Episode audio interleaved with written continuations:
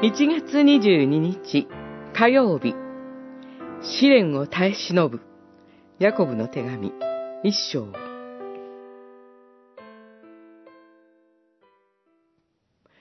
試練を耐え忍ぶ人は幸いです。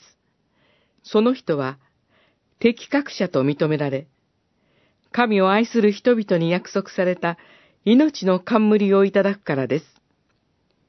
一章十二節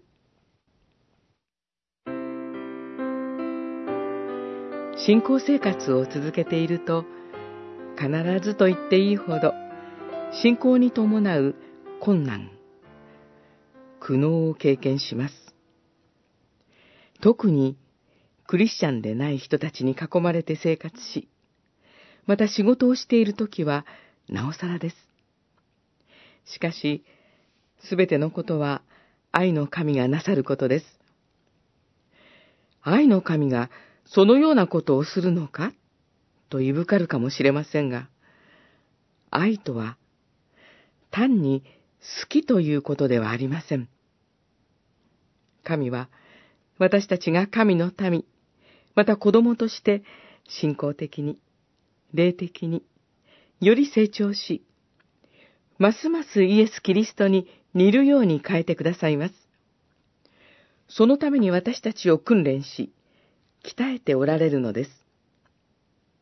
神の民の、また家族の一員として的確になれるように常に助け、導いてくださいます。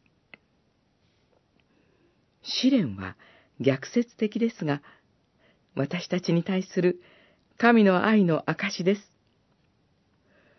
この典型がイエス・キリストご自身です。主はあらゆる試練に耐え、神への信頼と従順を貫かれました。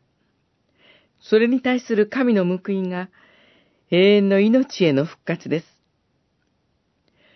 私たちも主により頼んで、御国の永遠の祝福に向かって、いかなる試練をも耐え忍んで進んでいきましょう。